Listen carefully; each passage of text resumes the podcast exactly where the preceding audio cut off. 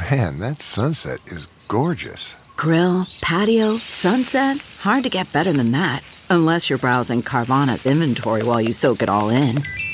Oh, burger time. So sit back, get comfortable. Carvana's got thousands of cars under twenty thousand dollars just waiting for you. I could stay here forever. Carvana, where car buying meets comfort meets convenience. Download the app or visit Carvana dot com today.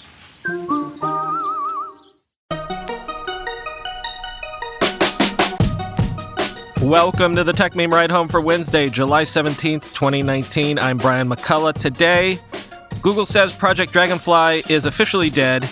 Apple might be producing its own original podcast. The Switch regular gets a refresh. And two longtime interesting companies, Neuralink and Boston Dynamics, are ready for the spotlight. Here's what you missed today in the world of tech.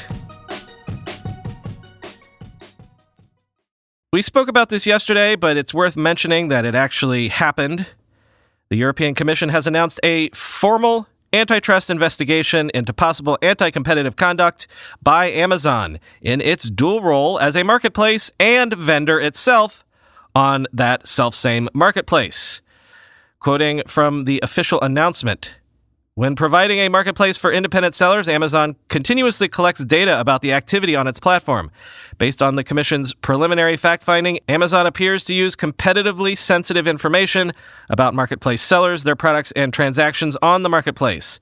As part of its in-depth investigation, the Commission will look into the standard agreements between Amazon and marketplace sellers, which allow Amazon's retail business to analyze and use third-party seller data. In particular, the Commission will focus on whether and how the use of accumulated marketplace seller data by Amazon as a retailer affects competition, and the role of data in the selection of the winners of the buy box, and the impact of Amazon's potential use of competitively sensitive marketplace seller information on that selection. The buy box is displayed prominently on Amazon and allows customers to add items from a specific retailer directly into their shopping carts. Winning the buy box seems key for marketplace sellers, as a vast majority of transactions are done through it, end quote. And look, I'll be straight up with y'all. I made an editorial decision today. There was more on the Libra testimony before Congress front. David Marcus again, this time speaking before the House. But I just, and I did wrestle with this, I just am not sure anything really newsworthy took place. And also, yesterday, there was also congressional testimony with a bunch of tech executives around monopoly and anti-competitive questions. But again, no real news came out of it. It was all kind of meh. So I've basically passed on doing a segment wrapping all that up today. But I will take note of this. At the Senate Judiciary hearing yesterday, Google's Vice President of Public Policy, Karan Bhatia, told senators that the company has, quote, terminated Project Dragonfly, its Chinese search engine product. He was responding to questions from Senator Josh Hawley about Google's business with China generally, quoting from BuzzFeed News. Bhatia's statement is the first public mention that Project Dragonfly has been terminated, although Google said in response to questions from BuzzFeed News that Karan's comments did not reflect a new development. A company spokesperson pointed to its statement in a March twenty nineteen story published in The Verge. As we've said for many years, we have no plans to launch search in China, and there is no work being undertaken on such a project. Team members have been moved to new projects, end quote. When asked whether terminated meant Google would not launch a censored search app in China in the future, the spokesperson said, quote, we have no plans to launch search in China, and there is no work being undertaken on such a project, end quote. Most Google employees only learned of the secretive program when The Intercept published a report about the codenamed project in August. Leaked information about the project prompted a backlash from the company's rank and file, end quote. A Mark Gurman Apple scoop, this time alongside Lucas Shaw. Sources are telling the Bloomberg pair that Apple plans to fund original, exclusive podcasts and has reached out to media companies to get the ball rolling. So while Apple basically invented the podcast media category, for basically this whole time, it has allowed the podcasting ecosystem to flower via benign neglect, what sometimes people have said is too much neglect. But at the same time, since the majority of podcast listening still takes place under Apple's auspices, them getting active in the space themselves is a huge deal. Why are they doing this now? Quote, Spotify, already Apple's largest rival in paid music streaming, has spent about four hundred million dollars acquiring podcast companies. It's also funded original shows from comedian Amy Schumer, journalist Jamel Hill, and hip-hop artist Joe Budden. Earlier this year, it announced a deal to host podcasts from a company founded by former President Barack Obama and his wife, Michelle. These moves have established Spotify as the clear number two player in podcasting, according to industry executives. The company has seized between ten and twenty percent of listeners and accounts for half of the audience on some shows. Other companies, including iHeartMedia, Stitcher, Pandora, and Luminary, have also devoted more resources to the medium, end quote. Plus, you know, you could see some entertainment synergies between podcasts and whatever video programs Apple will be producing with Apple T V Plus. As I only kind of sort of joked on Twitter last night, hey, Apple, I know of a podcasting startup that would love to launch a whole slate of daily podcasts, posting in the afternoon, every day to coincide with people's ride home. So, if that sounds good to you, get in touch. It was just, what, a week ago that we got word of that Nintendo Switch Lite, that new version of the Nintendo Switch that does away with the actual switching. But don't worry, the Switch regular is still around, and in fact, it's now even better. Nintendo has announced an updated Switch console, which it says will now last up to nine hours on a single charge, quoting Polygon. Otherwise, the Switch appears to be unchanged in terms of system specs and features. This is the same launch version of the Nintendo Switch, just longer lasting. The system looks identical and is identically priced as the launch model.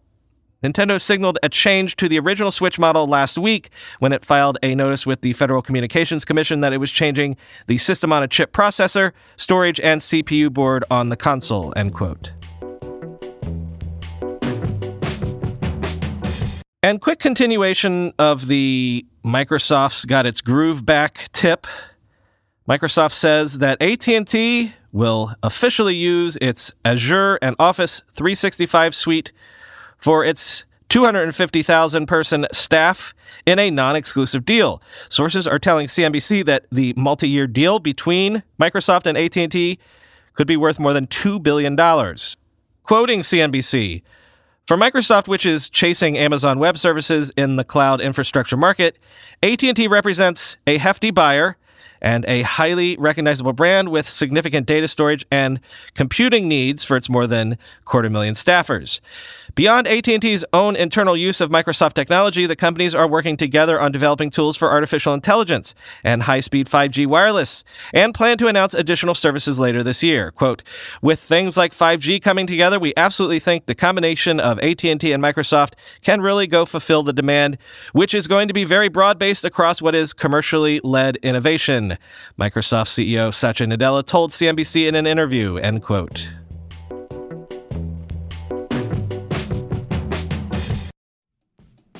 With everybody fighting for attention, how can your business stand out and connect with customers?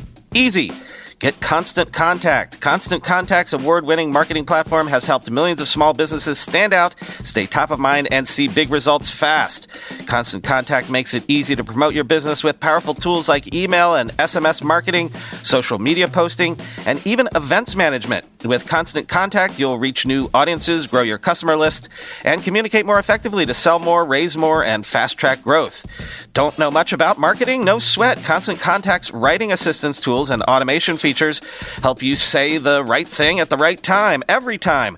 Plus, you can send with confidence, knowing your emails are actually reaching your customers thanks to Constant Contact's best-in-class ninety-seven percent deliverability rate. I use this, and you should too. Tackle any challenge with Constant Contact's expert live customer support.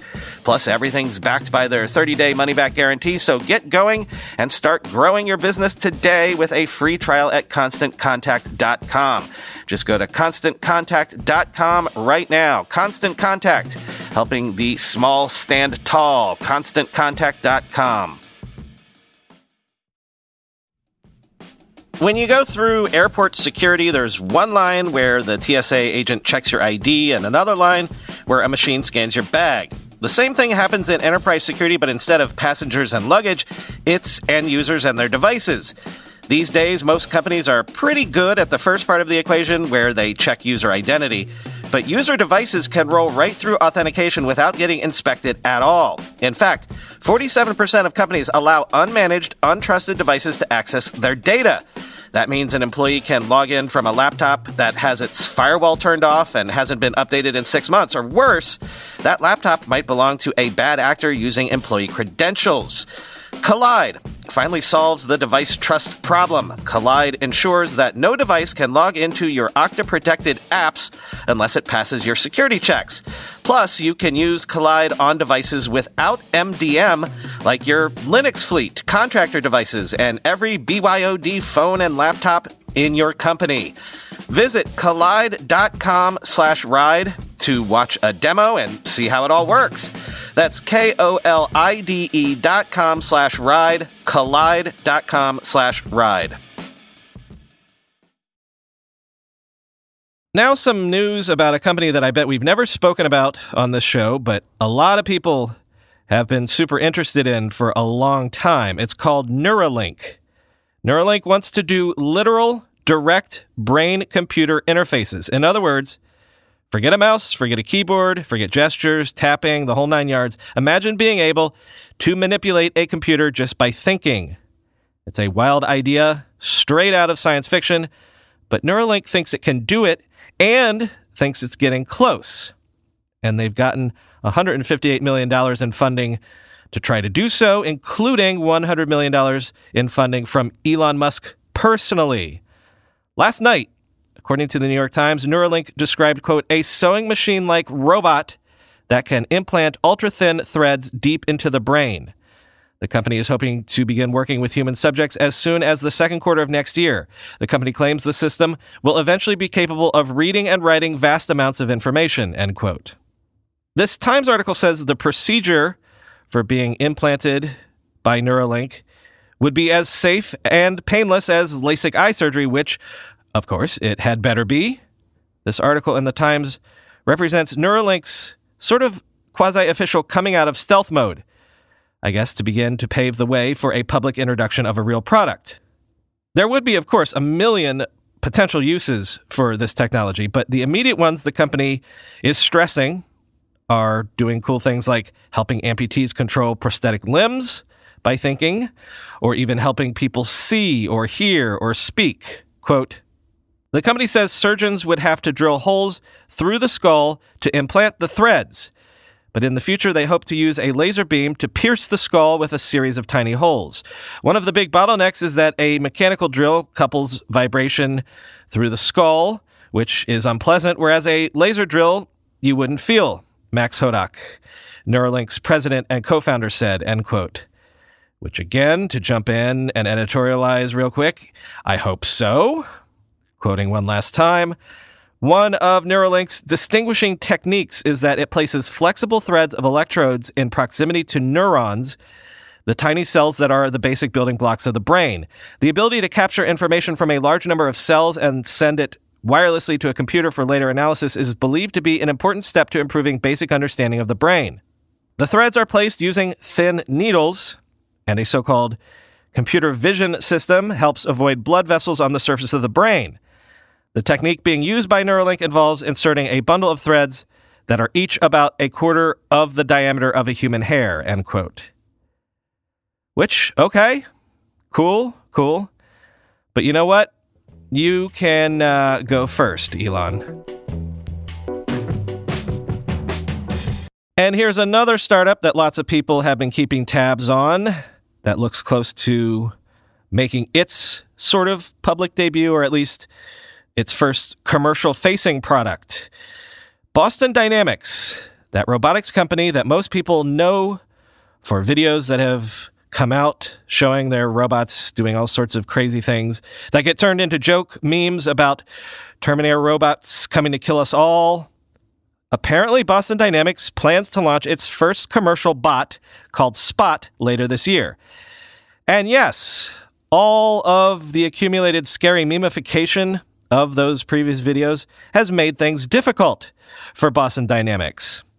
Today I learned that Boston Dynamics has actually been around since nineteen ninety-two, and most of its business up until this point has been government and army contracts. Spot is a change in that strategy. It's a quadrupedal robot, thus the name Spot, like a dog. And Spot is supposed to go out into the real world. But are we ready to have robots walking among us, even if they have a cute name?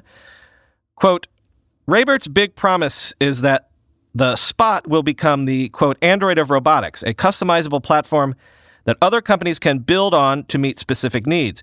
We specifically designed it as a platform so it can be customized for lots of different users, says Raybert. In very short order, we'll have a number of different attachments that can be used to customize the robots, end quote, though the actual launch date and price have still yet to be confirmed. So far, these payloads include robotic arms capable of grabbing and manipulating objects, sensor arrays including thermal and three sixty degree cameras, as well as radio units, so Spot can become a mobile relay for communications. This flexibility means Boston Dynamics plans to sell and lease Spot for a wide array of tasks, everything from surveying construction sites and industrial buildings to package delivery and security applications. Is there anyone Boston Dynamics wouldn't sell Spot to? To law enforcement or the military, for example? Raybert doesn't rule it out. Quote, we're enthusiastic about responsible use of the robot, he says. I think you're asking a tough question because there's so many edges on it, end quote. An interesting angle here is that because Boston Dynamics lived off of government contracts and scientific contracts and stuff for so long, it basically has never had to really think about developing anything broadly marketable. Even when Google slash Alphabet owned it, its marching orders were basically to just keep inventing interesting stuff. But Japan's SoftBank Group now owns the company, and quoting the article again, SoftBank is an, quote, unabashedly commercial company and will want to, quote, get a return on their investment, Neves says.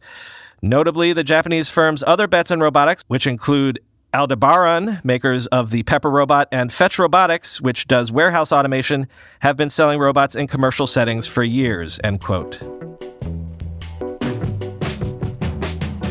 Finally today, we spoke last week about how it never occurred to me that grocery stores could ever go away, could ever get disrupted by tech. And look, they probably never will, but also on my list of things that I thought tech was supposed to kill a long time ago and so assumed maybe it never would, was textbooks. And yet, it looks like I have to change my assessment on this front, too, because Pearson, the world's largest education publisher, says all future releases of its fifteen hundred active U S titles will now be digital first and updated on an ongoing basis. And now that I've read the piece, I mean, of course, this makes a ton of sense. Quoting the B B C, we are now over the digital tipping point, Pearson boss John Fallon told the B B C. Over half our annual revenues come from digital sales, so we've decided, a little bit like in other industries like newspapers or music or in broadcast, that it is time to flick the switch in how we primarily make and create our products, end quote. Digital textbooks can be updated responsively and also incorporate videos and assessments that provide students with feedback. However, many of Pearson's digital products are sold on a subscription basis, raising fears that authors will lose out in the way musicians have to music streaming services. Mister Fallon denies this, saying the firm's plans would provide authors with, quote, a more sustainable income over time, end quote. He added, quote, for the Netflix and Spotify generation, they expect to rent, not own, end quote.